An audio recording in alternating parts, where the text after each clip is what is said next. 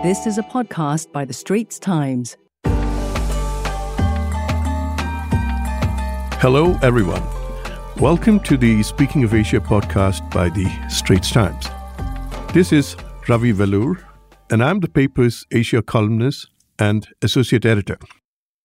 This series of podcasts focuses on issues relevant to Asia and distills experience from my 4 decades of covering the Asian continent.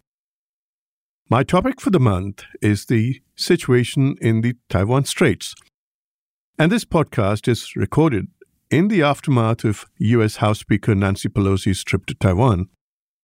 I'm privileged to have with me one of the leading experts on China and Taiwan, Mr. Drew Thompson. He is visiting senior research fellow at the Lee Kuan Yew School of Public Policy in Singapore. Drew Thompson is not only an academic, but also a practitioner of statecraft. For 7 years until 2018, he served in the Pentagon as Director for China, Taiwan, and Mongolia in the Office of the Secretary of Defense. In that role, Drew was responsible for supporting the Secretary of Defense in managing military-to-military relations. Before that, he was Director of China Studies at the Center for the National Interest in Washington, D.C. He speaks fluent Mandarin, and he has worked on HIV/AIDS program with the Ministry of Health in Beijing. Drew, welcome to Speaking of Asia. Thank you for having me. Drew, where are we on the Taiwan situation today? Well, I think it's important to remember that cross-strait tensions didn't begin with Nancy Pelosi's visit just about 2 months ago. That this is really a conflict that's been ongoing since pretty much the 1930s, and it has its origins in the founding of the Communist Party in 1921 and their armed opposition to the Republic of China then on the mainland, which then subsequently retreated to Taiwan in 1949. So there have been cycles of tension as well as cycles of détente between China and Taiwan for decades, and we're currently in a period of heightened tension. So it's really important to recognize that this isn't new, and it also isn't novel. But the current tensions today are, I think there are three sort of key factors that really stand out to me. And the first is that China's stance towards Taiwan is really hardening, and its ability to compel other countries as well as Taiwan is really increasing. So Xi Jinping, since he came into power, has just been much more assertive in his style of governance than his predecessors. The Chinese military is much more powerful than it was 20 years ago. And China's foreign policy under Xi Jinping is also very uncompromising and maximalist. It's basically Beijing sets preconditions for engagement, and that includes requiring other countries, including Taiwan, to accept the one China principle.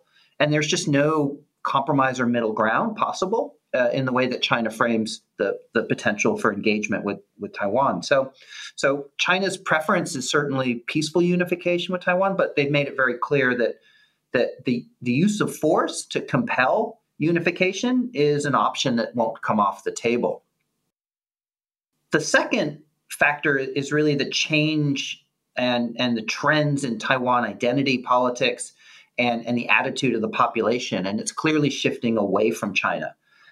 Public opinion polls and election outcomes are very clear on this point.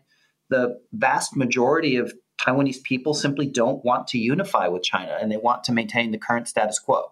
And that status quo is de facto independence. So neither one of the two main political parties in Taiwan accept Beijing's formula for unification, either the one China principle or the one country, two systems framework. And that includes the Kuomintang, which is much more conciliatory towards Beijing than the current ruling party, the DPP. So that's a big factor. And it's also important to recognize that Taiwanese young people's attitudes towards China are changing, and they're different from the older generations. More young people self-identify as Taiwanese, and they have much less affinity for the mainland than their parents do. So Taiwan is effectively growing apart culturally from China. I think the third factor that enhances the sense of of tension in the cross-strait relationship is that the U.S.-China relationship is under considerable strain. And that's not just because of Taiwan. I mean, economic competition is a big part of it. The U.S. government for more than 5 years has been very dissatisfied with the economic relationship with China, the unequal playing field for companies in China, the trade imbalance, intellectual property theft. These are all underlying stressors of the relationship, and the inability of the two sides to reach a comprehensive agreement on a trade deal in 2016 and 2017 really initiated a period of tension that I think still continues to grow until now. And the U.S. is overall, I think, very uneasy about China's objectives and their strategy for the region and what that means for U.S. presence and access and influence in the Asia-Pacific region. Particularly the maintenance of the U.S. alliance network. So that sense of competition, the sense that China is a threat or at the very least a challenge, is really deeply ensconced now in Washington's thinking. And Taiwan is just one part of that bigger strategic competition, but it's a really critical part. If you compare the situation today with the dive in relations that led up to the Korean War in 1953 and probably the next big dip in ties, which probably took place around the 1989 and the Tiananmen incident. Where are U.S.-China ties today? It's difficult to compare the depths of the Korean War, where literally U.S. and Chinese troops were shooting at one another, to even Tiananmen or today. I think the Tiananmen crisis, while it was a deep one in the bilateral relationship, those tensions and the isolation that China suffered was actually quite short-lived. I mean, even the Bush administration sent envoys to Beijing to reassure Deng Xiaoping only a few months after the events in Tiananmen Square in 1989 in June. So I think it's very, very different circumstance that we face now, particularly in the era after 1979 and the normalization of relations, where we're in a very different phase of long-term strategic competition that is not outright conflict. And it's very clear that neither side wants to have outright conflict. But the tensions are real, the tensions are considerable, and they're encompassing. I mean, they are affecting people-to-people ties, they're affecting economic ties, they're affecting security relationships, they're very comprehensive. And it's worrisome to people, but it's also, I think, manageable. And I think that's where, you can think about an outright conflict in the U.S. and China in the context of Taiwan.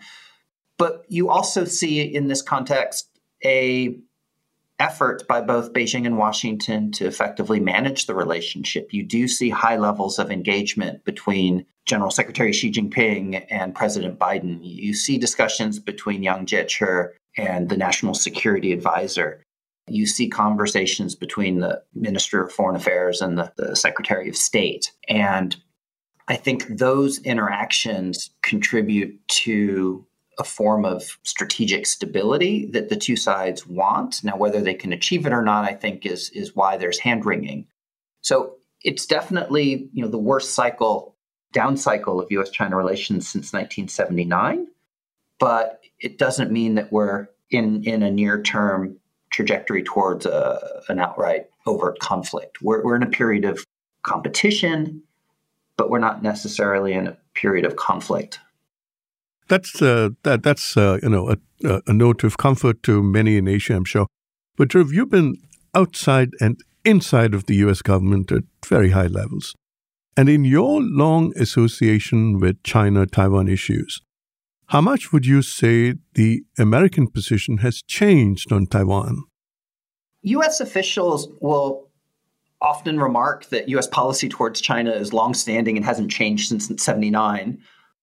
They will reaffirm that it's based on the three joint China-U.S. communiques, the Taiwan Relations Act, and the six assurances. And I think that's true. It's unchanged. The foundations of the relationship are unchanged. But there are plenty of outside observers, as you're alluding to in the question, that think that things are are changing, and they think the U.S. position is changing. And the Chinese interlocutors will often accuse the U.S. of changing its policy. But in fact, I think the policy and the position isn't changing. What you're seeing is the U.S. changing its approach, and it's adapting to a changing situation. And it gets back to, you know, your first question, essentially, that there's growing concern about the potential of China using force against Taiwan. And that's why you're seeing essentially enhanced efforts to deter that. So are both China and Taiwan affect the U.S. approach? And it needs to be dynamic. So Beijing is responding to growing coercion and pressure against Taiwan by Beijing. It's responding to demand signals from Taipei for reassurance. It's also listening to allies in the region who are concerned and are looking to the U.S. to demonstrate support for its allies and partners in the region. Taiwan, in that respect, is a proxy for the U.S. alliance network. And that's why you see the U.S. changing what it does to reassure Taiwan and deter Beijing. And that changes over time because the positions in Beijing and Taipei change.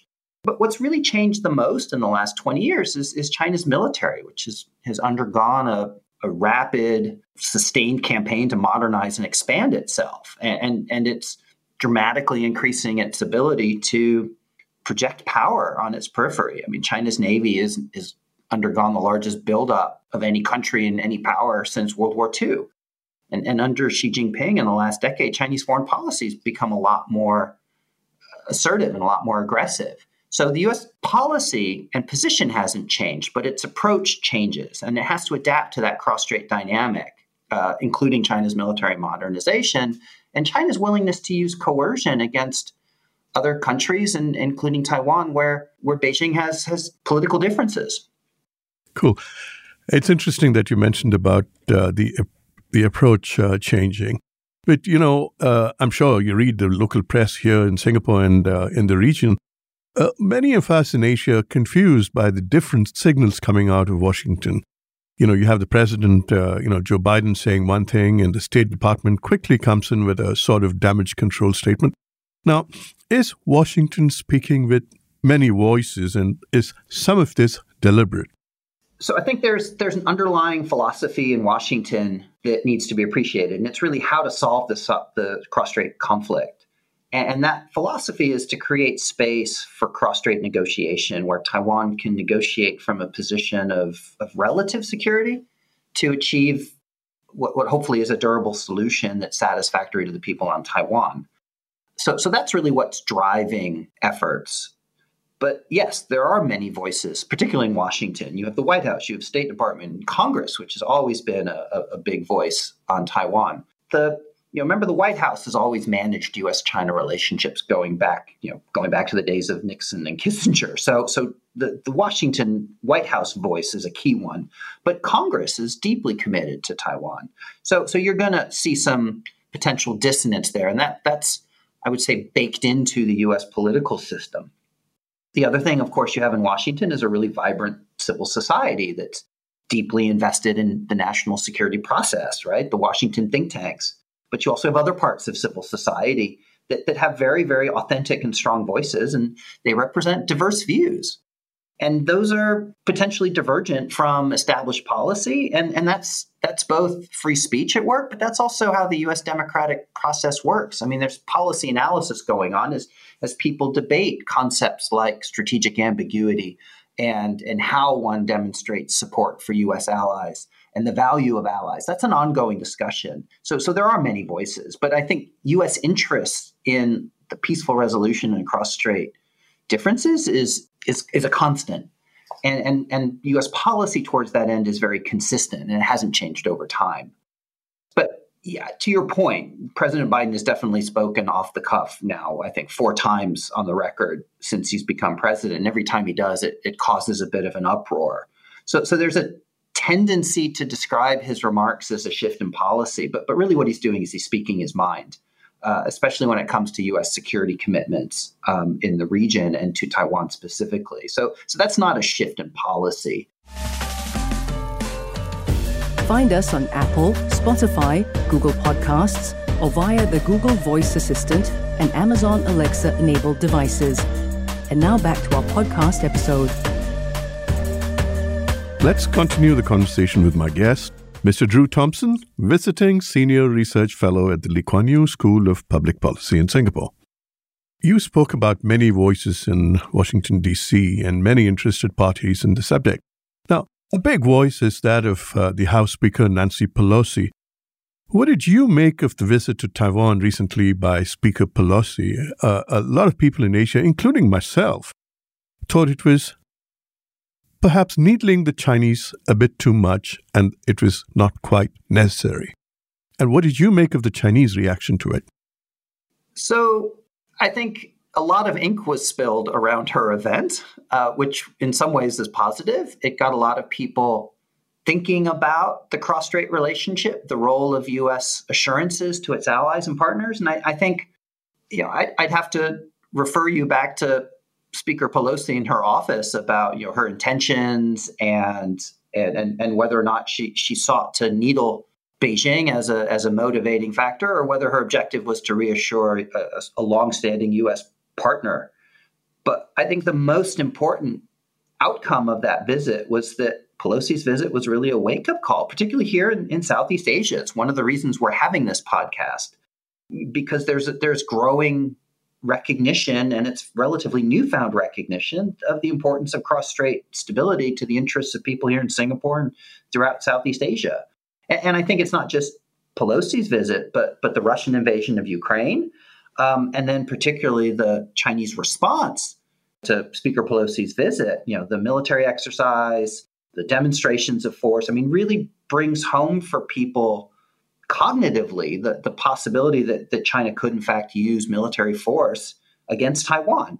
I think it had always been sort of an abstract concern that many people were quick to brush off in the past, thinking that a war over Taiwan would be very costly and therefore everyone would avoid it. But I think the invasion of Ukraine and China's launching of ballistic missiles and military demonstrations and very large packages of fighter aircraft flying into Taiwan's air defense identification zone, I think really brought home for people the potentiality of an armed conflict over Taiwan.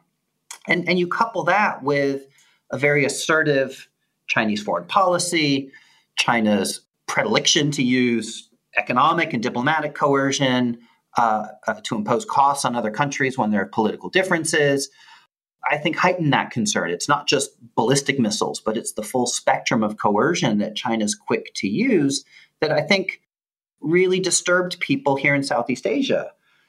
And I think ultimately, what the U.S. was trying to achieve there was sending a really important signal of reassurance to Taiwan and to U.S. allies in the region, demonstrating that the U.S. is willing to stand up to China in defense of its allies, despite the threats of retaliation from Beijing. And to your question about how China responded, I think Secretary of State Tony Blinken said pretty clearly that China chose to overreact. And that overreaction and the use of military demonstrations, the ballistic missile launches, were in response to a political difference. And I think that underlines the really fundamental challenge as well as the very high stakes for maintaining cross-strait stability.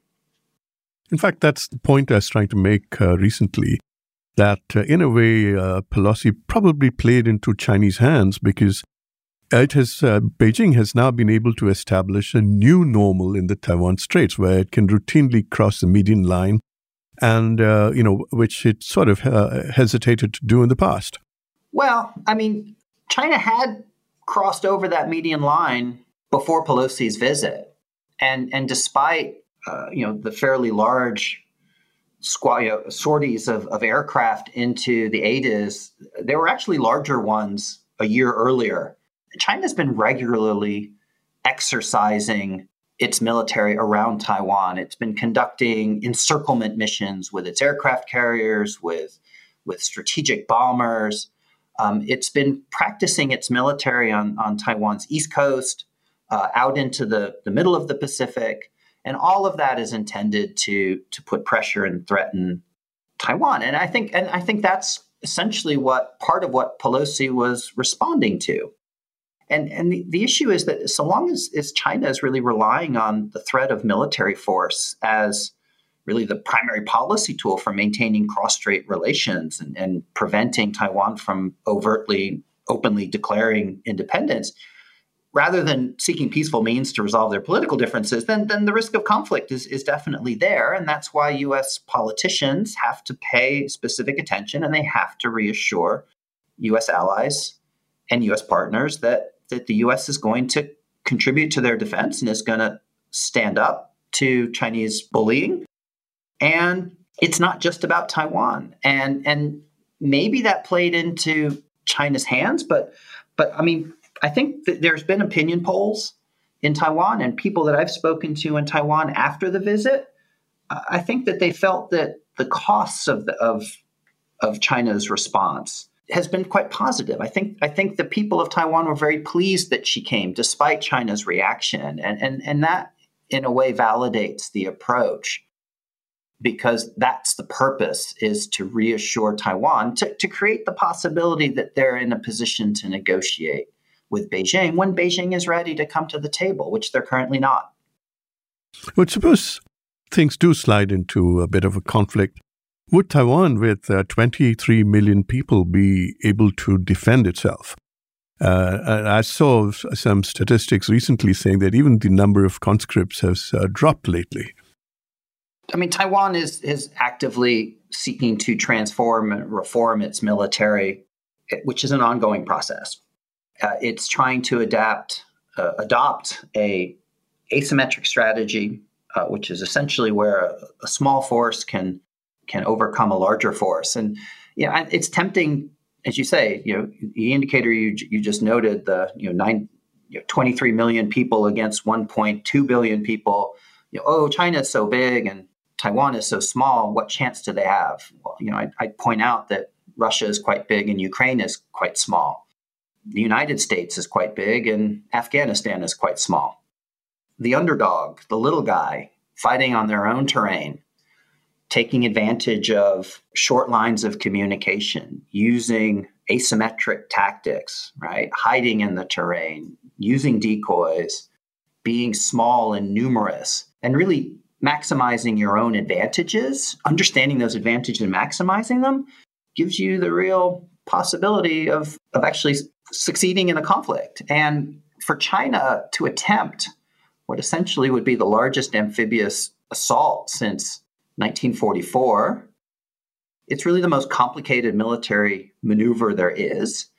The PLA is totally untested, hasn't had to do another similar activity, and probably can't replicate the complete complexity and challenge of an amphibious invasion in exercises. You know, it creates great uncertainty. I mean, Taiwan is investing in asymmetric capabilities like unmanned aerial vehicles, loitering munitions, sea mines, anti-ship cruise missiles launched from land. So the U.S. is selling them Harpoons, but Taiwan already has domestically made similar anti-ship cruise missiles on trucks. And some of them can even be hidden, you know, camouflaged to look like delivery vehicles, which makes it very difficult for China to find them and take them out. And they can hide. I mean, if Taiwan's terrain is really quite forbidding for an invader. It's worth noting that the U.S. military in World War II had plans to invade Taiwan in 1945, Operation Causeway. And it was very, very detailed, and it was approved by the Joint Staff as a war plan. But on further reflection, the U.S. military decided that an invasion of Taiwan would really just be too daunting and too difficult, and the military decided to invade Okinawa instead. And if you know anything about the Battle of Okinawa, that was no cakewalk.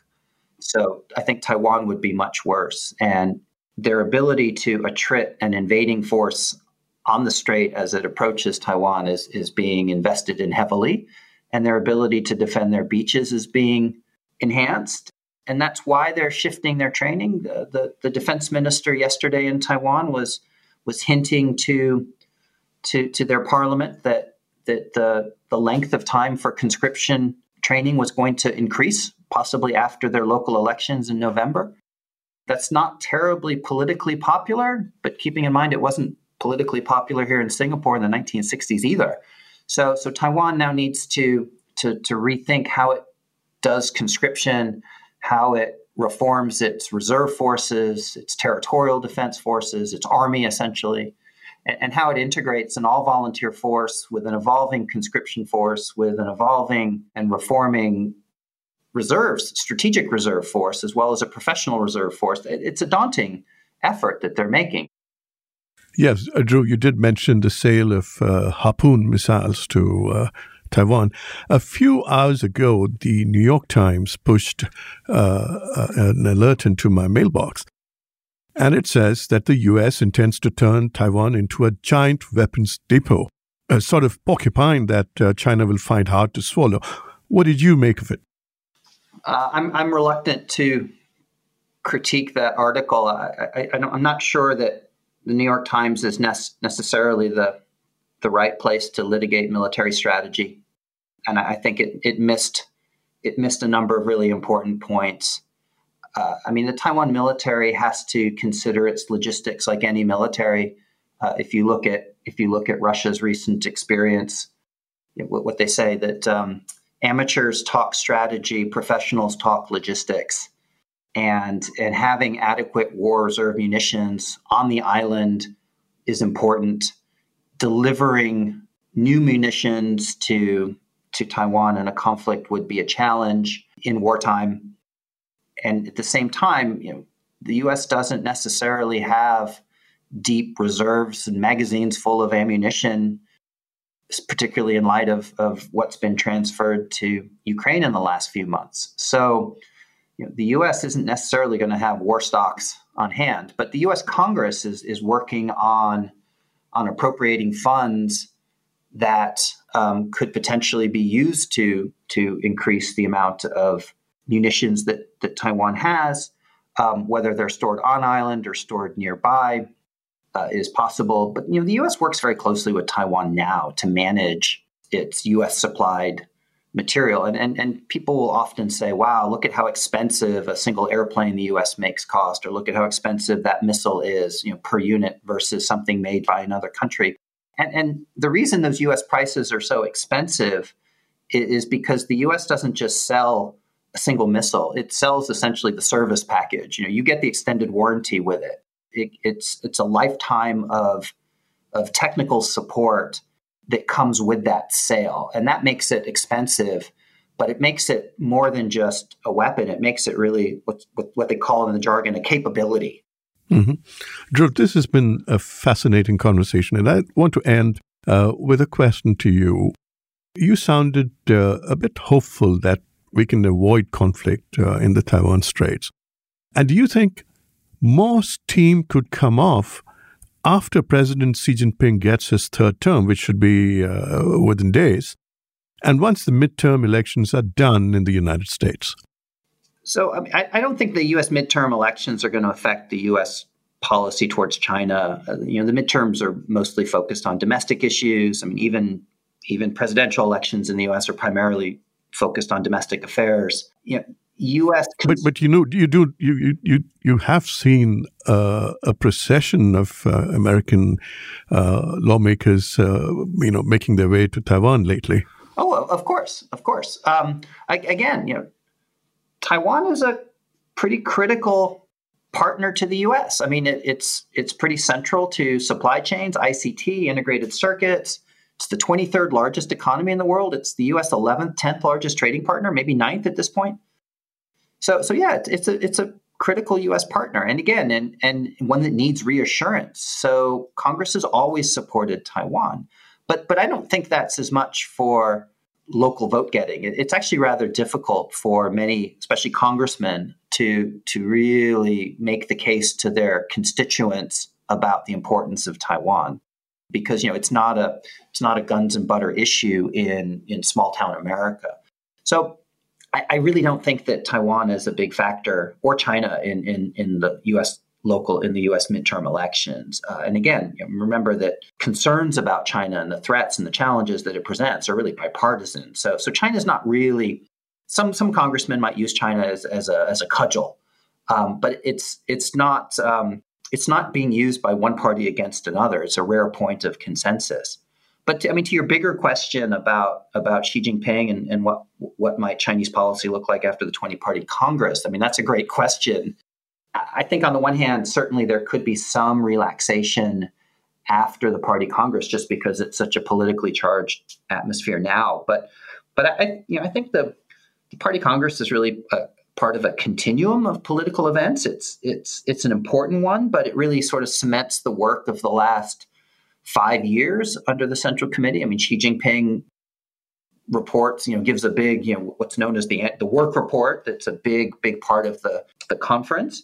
But it really locks in the course for the next 5 years. And I think it's really, this Party Congress is going to be an affirmation of Xi Jinping and his approach to governments rather than a transitional phase. I mean, it would be fantastic if somehow a new Taiwan policy comes out of the 20th Party Congress that changes direction completely, renounces the use of force or reduces the military or diplomatic or economic coercion and the pressure that Beijing puts on Taipei. But I don't see that happening. I don't see an outcome of the Party Congress with Beijing committing to opening a dialogue with Taiwan without the preconditions of accepting the 92 consensus or one country, two systems.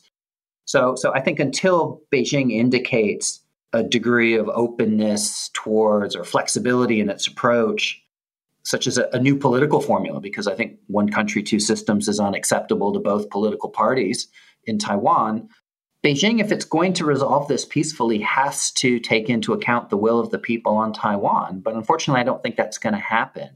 So, there are mechanisms in place. There are efforts being made both in Beijing and in Washington to reduce the possibility of conflict, of certainly inadvertent conflict. But I don't think that the 20th Party Congress is going to significantly change China's trajectory or its intentions towards Taiwan. And that's unfortunately going to consign us to another 5 years of wringing our hands about whether or not China will use force to resolve this, as Xi Jinping has said twice, and not leave the problem to the next generation. That's fantastic. Drew Thompson, thank you for appearing on Speaking of Asia. My pleasure. Thank you for having me. And that's a wrap for Speaking of Asia, a podcast series by The Straits Times Asian Insider Channel. I'm Ravi Velloor. Don't forget to share this podcast with your friends and family. And if you'd like to read my articles, we have links in our podcast text below. That was a podcast by The Straits Times. Send your feedback to podcast@sph.com.sg. Find us on Apple, Spotify, Google Podcasts, or via the Google Voice Assistant and Amazon Alexa-enabled devices. For more podcasts by The Straits Times, The Business Times, and Money FM 89.3, you can also download the Audio by SPH app. That's AWEDIO.